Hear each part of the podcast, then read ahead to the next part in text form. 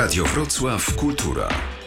Teatr. Teatr na faktach dzisiaj z nami, czyli Dorota Bator i Jakub Tabisz. Dzień dobry, witajcie. Dzień dobry. Cześć.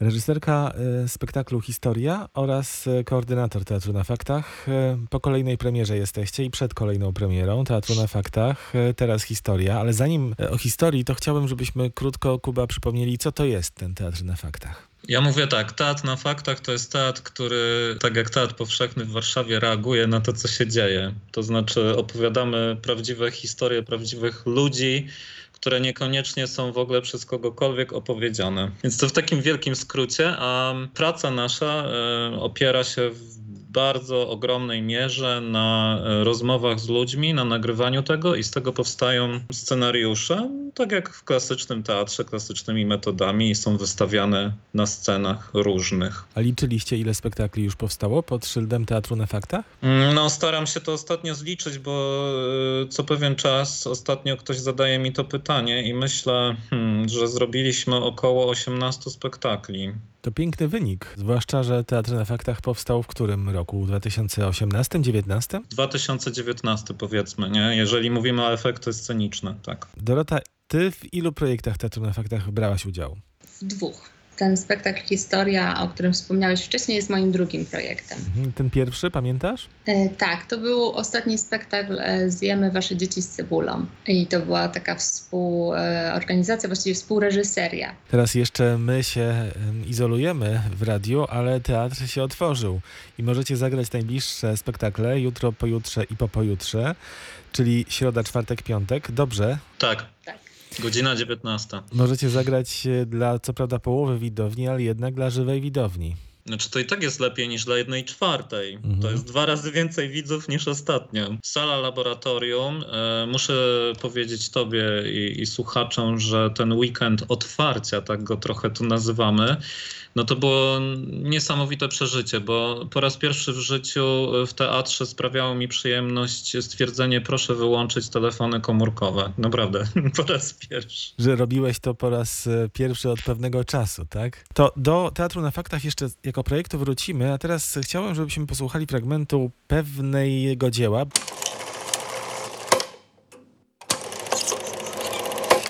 Jak wyobrażałaś sobie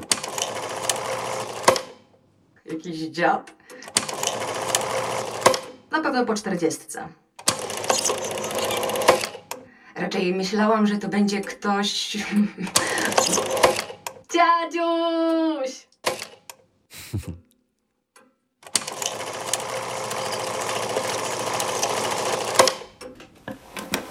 Jak wyobrażałaś sobie bajarza, zanim poszłaś na pierwsze spotkanie? Na pewno nie wyobrażałam sobie tego w ten sposób. Raczej myślałam, że to będzie ktoś. może w takich powłóczystych szatach, jakiś dziad. Usiądzie i będzie opowiadać. Jak zrobiono badanie, kim jest przeciętny europejski opowiadacz, to wyszło, że jest to kobieta w średnim wieku, na pewno po czterdziestce.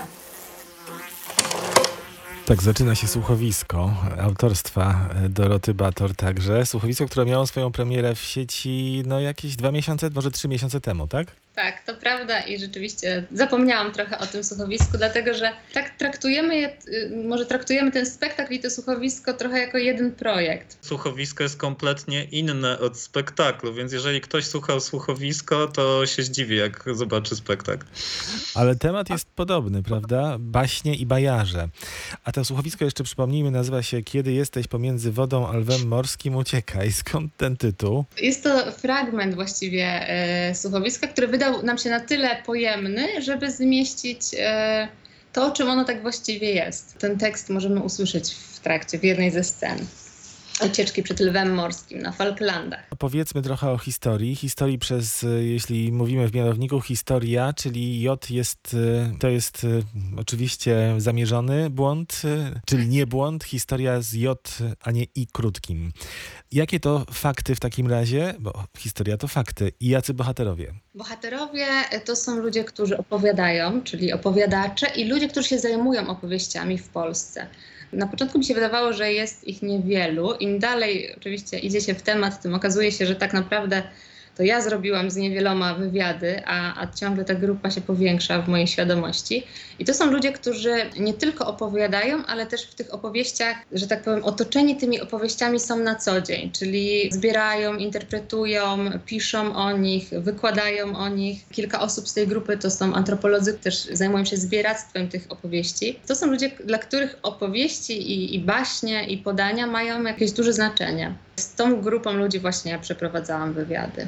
Skąd w ogóle w, głowie twojej, czy no, współtwórców tego projektu, pojawił się pomysł, żeby uderzyć w taką grupę? Nie w jakiś e, społecznie gorący temat, jak to bywało przecież e, w Teatrze na Faktach, ale w coś, co jest jakoś gdzieś z boku. Taki prawdziwy powód to jest dosyć w sumie banalny, bo ja po prostu poznałam jednego z bajarzy, czytając jego bloga, Baśnie na warsztacie, bardzo polecam, on tam interpretuje baśnie, e, Mateusz Świstak i on po prostu pisał o, o, o nieocenzurowanej wersji jednej z baśni. Bardzo mnie to zainteresowało i zaczęliśmy wymieniać maile na temat tych opowieści. Wiadomo, że jak się pociągnie jeden temat, to tego jest później coraz więcej, coraz więcej. No i jak już się zaczęliśmy spotykać, rozmawiać o baśniach, to się okazało, że jest też więcej ludzi, którzy się tym zajmują. I, I dotarłam później do Studni O, czyli w ogóle takiego stowarzyszenia w Warszawie, które gromadzi, y, zrzesza tych, tych opowiadaczy, nie wszystkich, ale, ale duża ilość.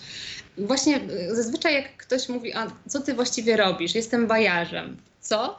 W ogóle ten zawód jest tak przez nas być może na samym początku, z pierwsze spotkanie z taką nazwą, y, sprawia, że no, wydaje nam się, że to jest coś zupełnie mm, wymarłego, że to już dzisiaj nie istnieje, że gdzie słowo i taka czysto werbalna jakaś moc tego słowa ma szansę zaistnieć w dzisiejszym świecie stworzonym głównie z obrazów i prostych komunikatów. To gdzie to miejsce na symbolikę, metaforę? Okazuje się, że są takie spotkania, sama byłam i bardzo polecam, gdzie tak naprawdę rzeczywiście na scenie pojawia się tylko słowo, a pod naszymi powiekami pojawia się cały teatr. To mnie bardzo zainteresowało, że w ogóle ci ludzie jeszcze dzisiaj mm, mają przestrzeń na tym świecie, żeby realizować te rzeczy. Więc tak jakby od konicy do kłębka zaczęłam spotykać więcej osób i, i okazało się, że jest tu potencjał na stworzenie spektaklu. Czyli tak od spotkania do spotkania, jak to zwykle się dzieje w świecie, w życiu, też w sztuce. No i to jest też trochę taka tęsknota pewnie samego twórcy teatralnego e, w 2021 roku, takiego powrotu trochę pewnie do korzeni, czy spojrzenia w lustro i zapytanie, jak to kiedyś bywało, bo to właściwie początek teatru, prawda? Takie spotkanie, nie wiem, przy ognisku i słuchanie kogoś, Mhm. takiego Homera. Tak, nawet Homer się pojawia u nas.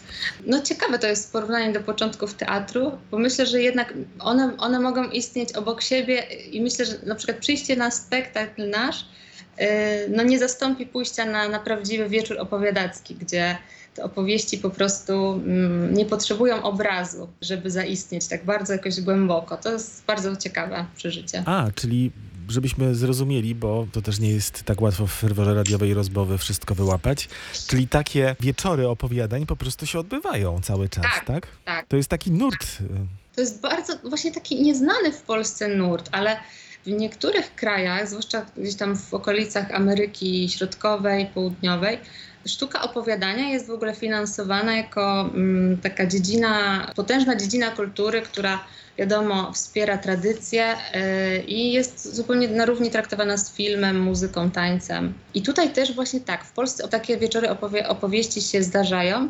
Dosyć często tak naprawdę, jest dużo takich osób. Teraz nawet przyniosły się niektóre do sieci, próbują też tego medium, opowiadacze. I one polegają rzeczywiście na tym, że ktoś opowiada nam, ale potrafi to robić naprawdę w wspaniały sposób, opowiada nam historię, a my siedzimy i go słuchamy. I tak naprawdę to wygląda w ten sposób. Oczywiście to jest dużo magiczniejsze, jak się w tym jest w środku, ale tak fizycznie, no to tak to wygląda. Mm, czyli kto wie, czy to nie jest to, z czego wyewoluował e, monodram, taki zawodowy monodram, monodram teatralny, a nawet Kuba tutaj mógłby pewnie więcej powiedzieć na ten temat, stand-up. Jak pamiętam kiedyś w górach, jak byłem nastolatkiem, e, spotkałem e, takiego właśnie opowiadacza. To był po prostu człowiek z naturalnym talentem, charyzmą do opowiadania. I on potrafił przez kilka godzin stwarzać opowieści znikąd w fascynujący sposób. Więc tacy ludzie żyją i oni opowiadają w Polsce, opowiadają baśnie, opowiadają różne historie. Dorota, i to są osoby w różnym wieku? To są osoby w różnym wieku. Naj, najstarszym chyba moim e, rozmówcą była osoba tak około 70. Ona akurat się zajmuje też interpretacją baśni, ale też spotkałam się z najmłodsza po dwudziestce, więc to duży rozstrzał. Choć to jest ciekawe i rzeczywiście ten fragment, który słyszeliśmy na, przed chwilą, e, rzeczywiście jest wiele kobiet e, w okolicy czterdziestki, które opowiada. Rzeczywiście ich było najwięcej. No, pewnie w życiu wielu dzieci takim pierwszym opowiadaczem jest mama po prostu, więc może to Mhm. jest też tak trochę powiązane. To teraz opowiedz trochę o tym twoim spektaklu, jak on wygląda. Czy to są inscenizacje także e, baśni, czy tych opowieści? Czy spektakl jest opowieścią o tych bajarzach właśnie? Myślę, że bliżej tego drugiego. E, Nie chcieliśmy jakby pokazywać wieczoru opowiadackiego, mm, nie chcieliśmy go odtwarzać, ale to się pewnie przypadkiem trochę dzieje. Kanwą scenariusza są wywiady z różnymi bajarzami. E, Ale wiadomo, że każda historia ma też swoją wewnętrzną dramaturgię i naszą dramaturgią jest e, historia jednej z bohaterek, która dotyczy śmierci jej córki, dużej straty. I w kontekście tej nici, która y, pokazuje nam drogę, pojawiają się różne historie po drodze. Więc mm, można powiedzieć, że to tak jakby wiąże całość. Przy okazji się dowiadujemy na pewno dużo o ich życiu, opowiadaczach, o ich pierwszym razie, kiedy pierwszy raz opowiadali, o tym skąd się w ogóle taki pomysł urodził w ich głowach, jak reagowali na to rodzice, no bo domyślam się, że w ogóle bliscy y, reagują podobnie jak i my, że w ogóle co sobie wymyśliłeś. Takie historie się pojawiają, więc możemy poznać okoliczności ich zawodu, ale przede wszystkim szukaliśmy z twórcami troszkę głębiej, czyli e, mimo, że opowiadamy o pewnej grupie ludzi e, uprawiającej jeden zawód, to szukamy ich bardzo tam głęboko w środku, skąd to się wszystko wzięło. Czekamy na kolejną premierę, historię i to już wiemy, dlaczego to J jest y, przedłużone, bo to jest też jedna z historia konkretnej kobiety. To teraz na koniec jeszcze chciałbym, żebyś Kuba powiedział, ponieważ istnieje jeszcze szansa, żeby się zgłosić do kolejnego naboru Teatru na Faktach. Mhm, do piątku przyjmujemy zgłoszenia na trzecią edycję już kursu dokumentalnego. I teraz on będzie wyjątkowy pod paroma względami. Ponieważ on będzie się odbywał przynajmniej przez dwa miesiące online, więc właściwie każdy z Polski, a nawet spoza Polski może się zgłosić i się rzeczywiście zgłaszają osoby nawet spoza granic naszego kraju. Potem będziemy się starać spotykać offline, ale wciąż nie porzucimy tych, którzy nie będą mogli z nami być na miejscu. A to też dlatego jest ważne, że podczas tego kursu chcemy stworzyć słuchowisko w języku polskim o Białorusi, o obecnej sytuacji w Białorusi. I tutaj ten kontakt y, online'owy y, z mieszkańcami Białorusi, którzy są wciąż na Białorusi, będzie bardzo kluczowy. Oczywiście będziemy też czerpać y, z historii Białorusinów, którzy tutaj we Wrocławiu czy w Polsce się osiedlili, ale też jak zwykle y, wynikiem tego kursu będą też spektakle, które stworzą sami uczestnicy y, na bazie swoich pomysłów. Będziemy rozwijać te pomysły w trakcie kursu. Można przyjść do nas ze swoim pomysłem albo w trakcie jakby go odkryć. I premiery tych spektakli, najlepszych z nich, najlepszych pomysłów będą w lutym 2022 roku, czyli już po zakończeniu kursu jakby rozpocznie się taka praca teatralna, sceniczna, tak jak w każdym teatrze z budżetem, aktorami itd. Dorota Bator i Jakub Tabisz byli z nami. Dziękuję wam bardzo. Wracajcie do swoich e, zajęć i Dzięki. do zobaczenia. Do zobaczenia w teatrze przede wszystkim. Instytucie Grotowskiego w sali zobaczenia w laboratorium. czwartek, w piątek.